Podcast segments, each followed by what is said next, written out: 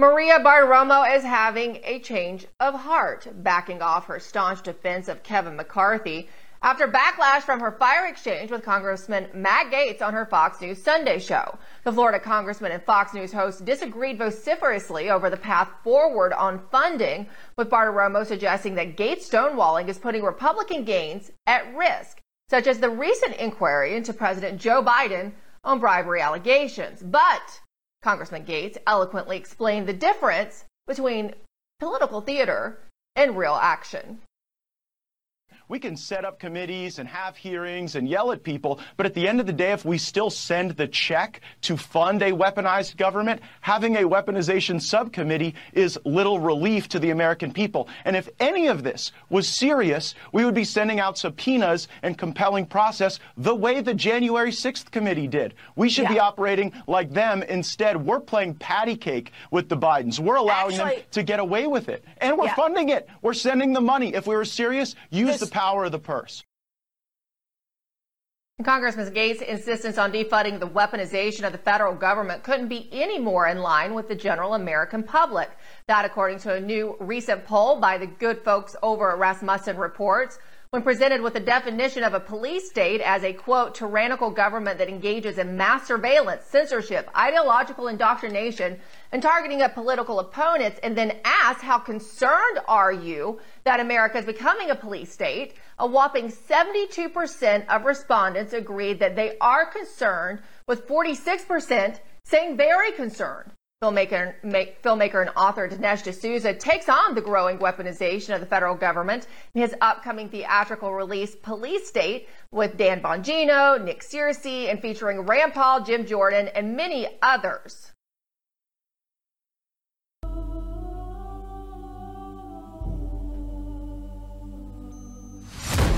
Chief Division Counsel and DOJ have approved a no-knock breach.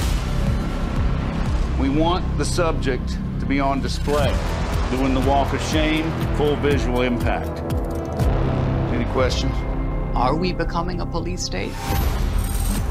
Government told American citizens they couldn't go to church on Sunday. For the first time in my life, I'm saying to myself, am I going to get a knock at the door? FBI warrant, come to the door now! The Patriot Act and FISA were used against Donald Trump. These individuals have commissioned the biggest propaganda play in U.S. history. They don't go after the people that rigged the election. They go after the people that want to find out what the hell happened. We don't need to have a crime. What we need is a person to look at. And then we go find out what crime you did. FBI! Our focus is shifting. Our main priority as a bureau is going to be domestic terrorism. Really paints anybody who's right of center. If you're a pro life, pro family Catholic, they define you as radical. These are anti-government. We have freedom of religion and freedom of speech. Violent extremists, and they must be dealt with. We can do anything we want.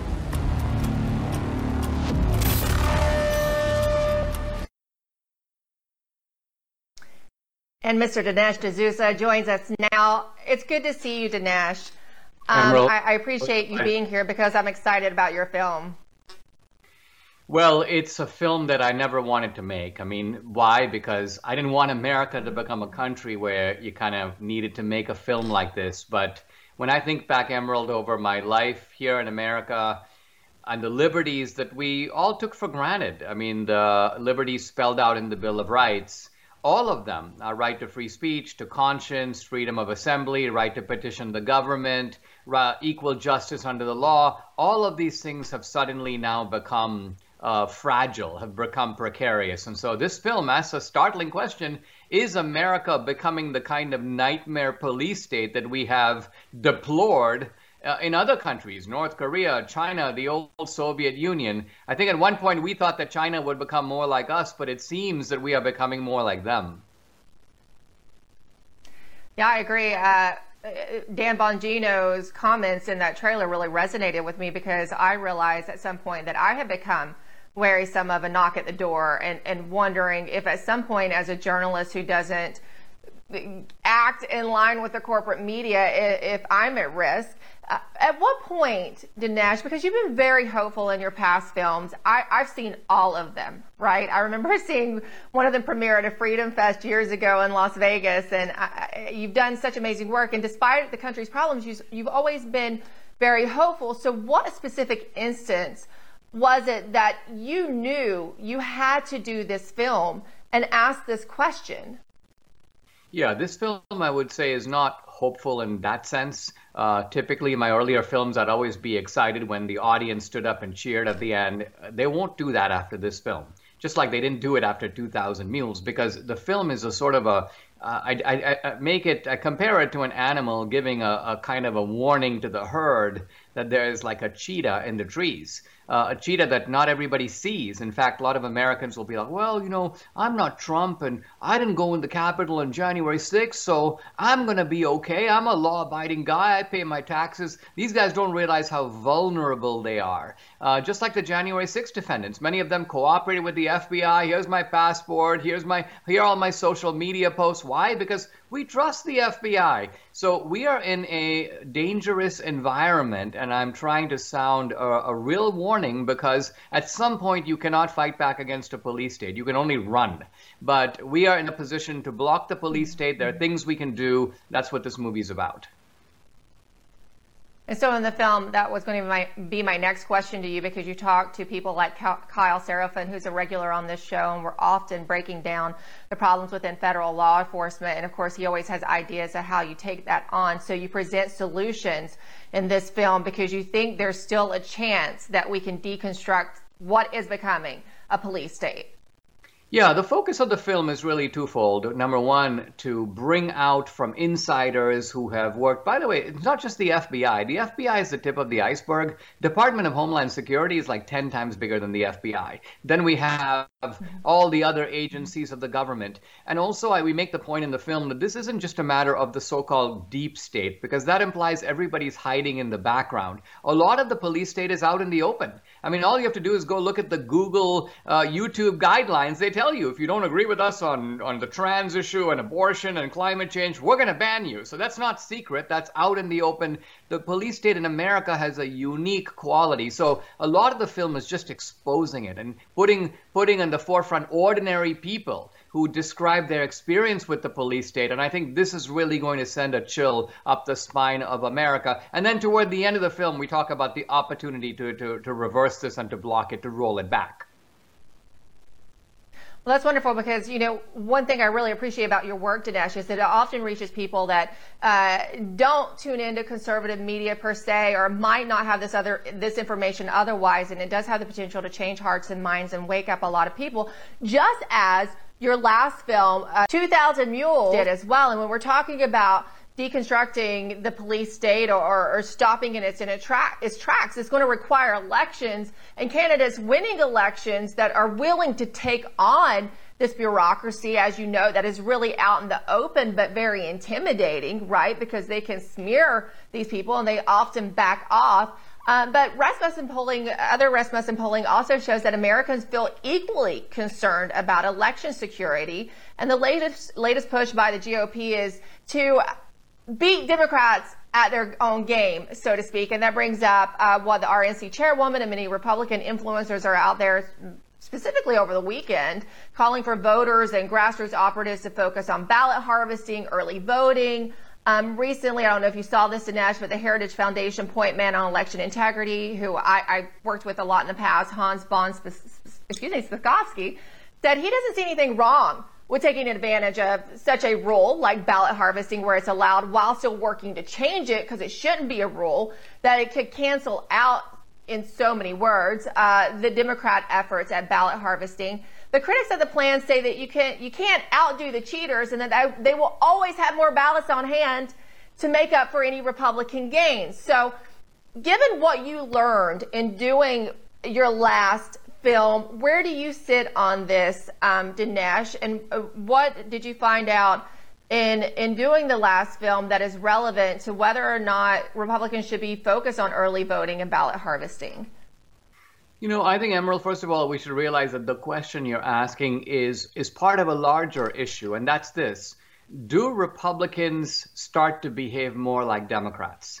Uh, and I think the answer to that question is in some respects, we have to. Why? Because think of it this way if they try to pack the court, and we are committed to nine, then they go, listen, we'll just keep doing it. And even if we fail, we have nothing to lose because those idiots, when they come in, they're not going to do what we're doing. Or if they use the police agencies of government to go after political dissidents, people on our side, and we go, oh, we're too principled, we'll never do that to you, then they go, great, we can do it to you in the full confidence that you'll never do it to us. And the same can be applied to ballot harvesting. You know what? We're going to harvest ballots. The good news is that those guys will never dream of doing the same thing, even when it's legal, as it is in some states. So I think the point is we've got to, the, the broad point I would make is look, uh, we've got to realize that we are in a sort of a combat mode with these guys. And, and acting on principle, being better than them, this isn't really going to do it. If they have a sword, we can't fight them with our arms and legs uh, we're going to have to meet them with their own sort of political weapons. And so I guess my view is that in places like California, where you can collect ballots and deliver them, it's not even just for your family. I think that we should organize a successful and effective ballot uh, harvesting program, and we're fully capable of doing it if we set our minds to it.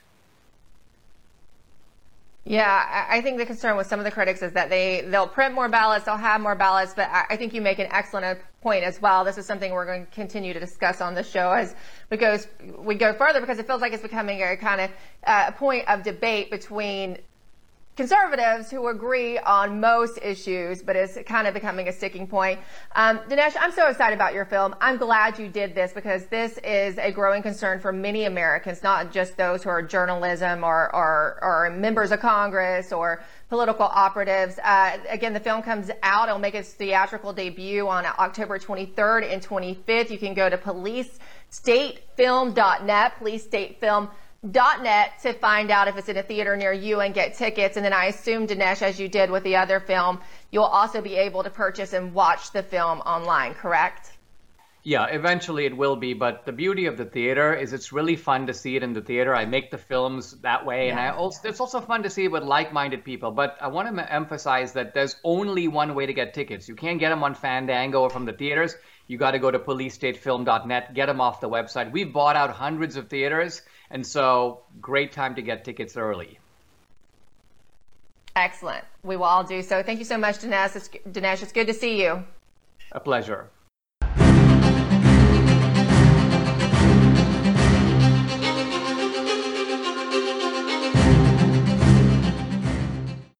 I think this happens at the end of every civilization's reign.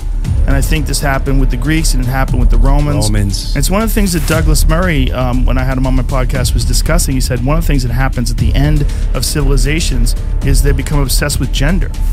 Mm. It's a, it's a thing that happens where men start becoming women, women start becoming men, and it becomes like a big fo- focus, like cross dressing and all this stuff becomes a, a big point of focus. And I was like, well, why is that? He goes, it, it seems to be that they're dissolving all boundaries and all norms and all societal structure. And that's a part of it. It's like gender roles.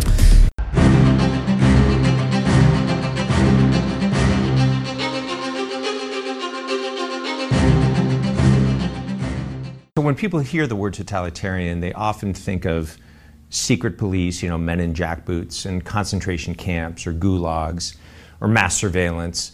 And all those features are important, but the real starting point and the, the, the core of a totalitarian system is an ideology that monopolizes what counts as rationality and what counts as knowledge, what counts as a legitimate question to ask. So if you raise your hand and ask an inconvenient question, the Marxist ideologue or the Nazi ideologue or the fascist ideologue doesn't say, hey, Jan, let's, let's sit down and, and debate this question.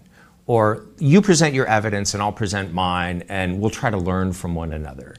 They simply say, no, you're questioning the ideology because you're infected with bourgeois consciousness or you know for the nazi you're just infected with jew consciousness you're protecting your own class-based interest or you're protecting your own um, uh, you know your own uh, interest to advance your aims and therefore you're not worth talking to right? You're not part of the enlightened elites that understand the direction of history, that understand where things need to go. And so I'm not going to debate you. I'm just going to exclude you from public conversation. That's where the concentration camps and the gulags and the secret police come in to enforce the ideology. One of the reasons I think now, today, in Western countries, which we don't tend to think of as totalitarian, one of the reasons that I'm very concerned about the direction that we're moving is because if you look at uh, new phenomena, new trends like government sponsored censorship, they mirror that starting point of totalitarian systems. They, they put forward a particular ideology or partic- particular public policy proposal and say citizens are not allowed to question this. Citizens are not allowed to present evidence that might call this public policy into question. And in fact, if they do so, we're going to label them as dangerous. We're going to algorithmically, let's say, in, you know, on social media, exclude them from the realm of public conversation. We're going to limit their reach. We're going to limit the ability of other people to hear their ideas. This is where totalitarian systems always begin. And in fact, this is where totalitarian systems always end, end up. Once the ideology is sufficiently adopted by enough members of the population, once, once people get used to the idea that I'm not allowed to ask questions and they just internalize those prohibitions, at, at the end point of that process, you don't even need concentration camps or secret police or mass surveillance anymore because every citizen becomes a, a, a member of the Gestapo or the KGB. Every citizen starts silencing uh, their fellow citizens if they raise any inconvenient questions that might challenge the ideology. This, according to Hannah Arendt, who studied the totalitarian systems of the 20th century, uh, this becomes then the worst form of imprisonment, in a sense. Uh, and she, she draws a distinction between dictatorships that rule through external force and they rule by means of instilling fear in the population. You know, I'm not going to say the wrong thing because I don't want to get punished by the regime. Uh, I'm not going to challenge the dictatorial ruler and his ideas because you know he might then come down on me or do something to harm me or harm my family. A totalitarian regime uses external force initially to try to funnel people into the ideology, but eventually the totalitarian system no longer needs to use external force because people have internalized the ideology. In a dictatorship, you still at least have the interior freedom, even if your exterior freedom is constrained, you still have the interior freedom to think your own thoughts and to have your own opinions and to have your own judgments. You know, you might voice them only very carefully, uh, and you might not voice them at all, but you could still, you can still, you know, think them on your own. But in a totalitarian system, at the, in a perfectly enacted totalitarian system, you don't even have that because the ideology has become so internalized that the questions no longer occur to you. The dissenting thoughts no longer occur to you. You're in a prison with invisible bars without even realizing that, you, you, that, that you're in prison. Your interior freedom has also been subsumed into that totalitarian system. Don't forget to subscribe to our Alerts newsletter, and you'll never miss an episode.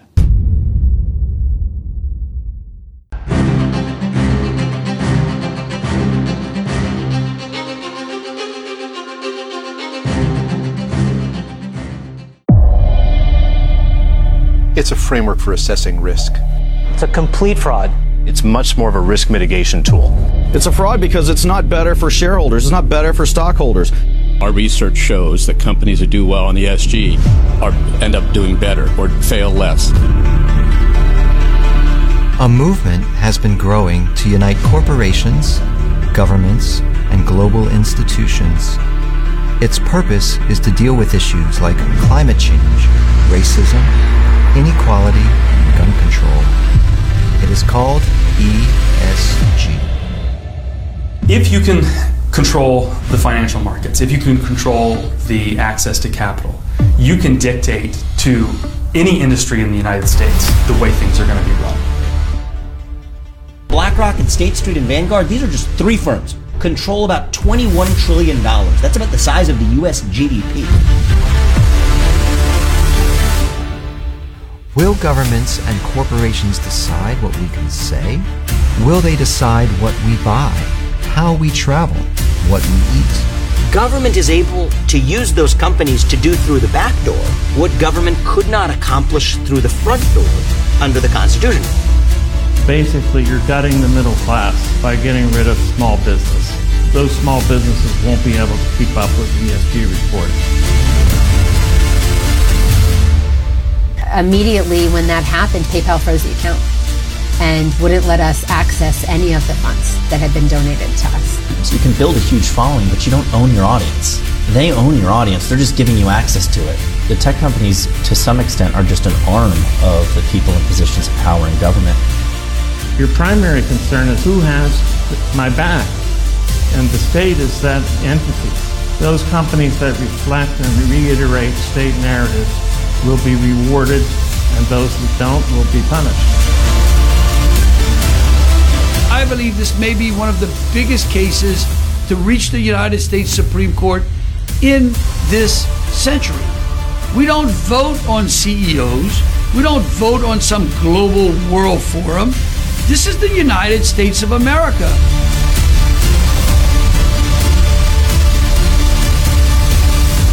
A year ago, I was very pessimistic. Uh, I didn't think people were going to catch on to this. Uh, turns out it's not. Turns out I was wrong.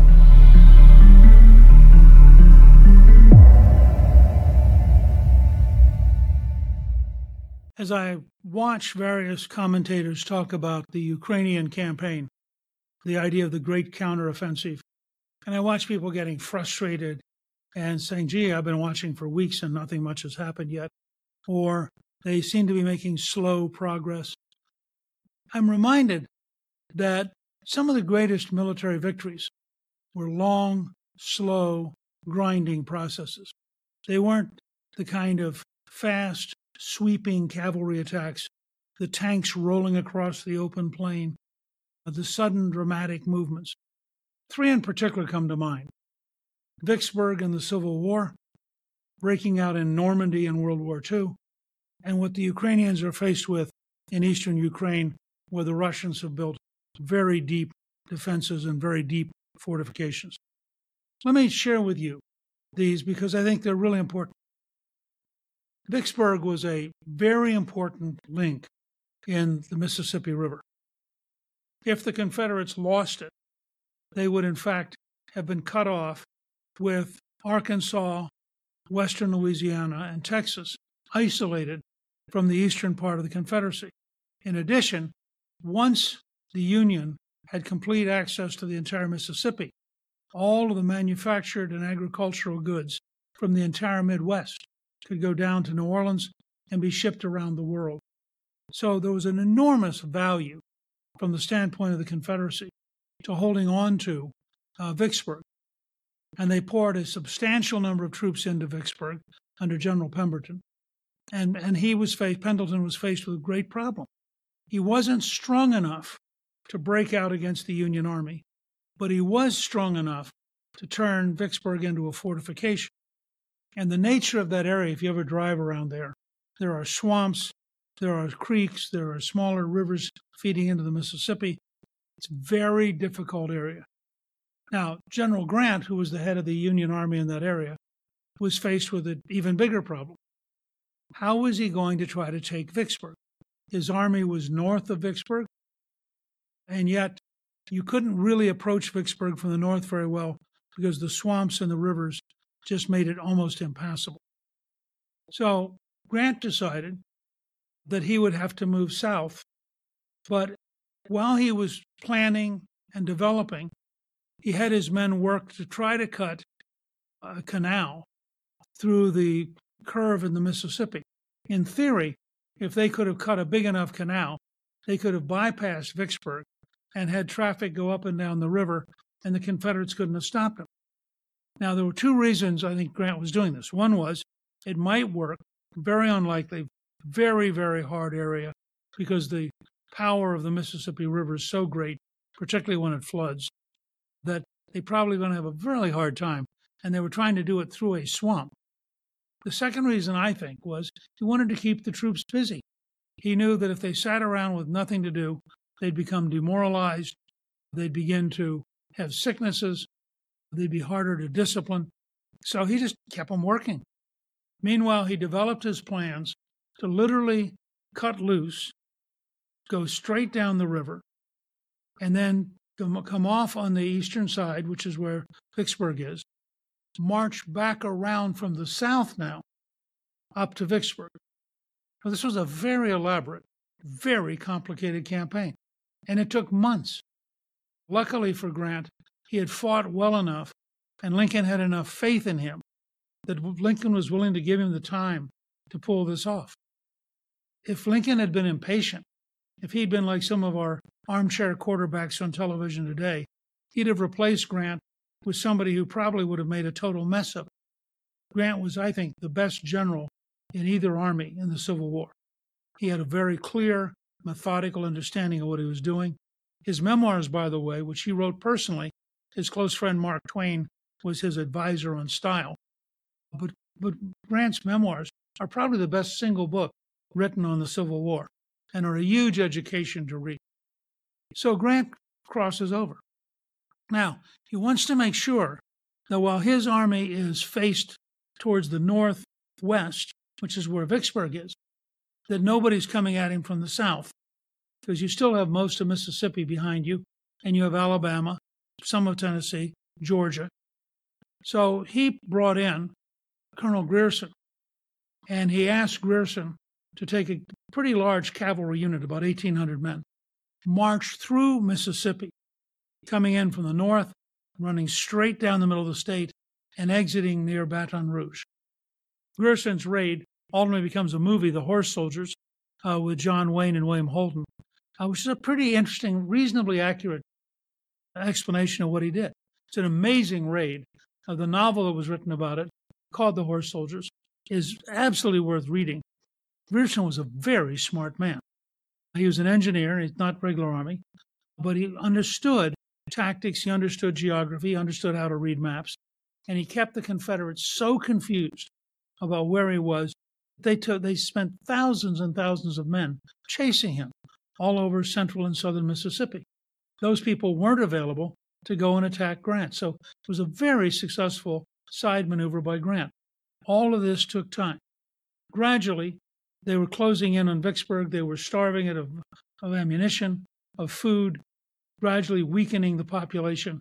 And ultimately, on the 4th of July, 1863, Vicksburg surrendered.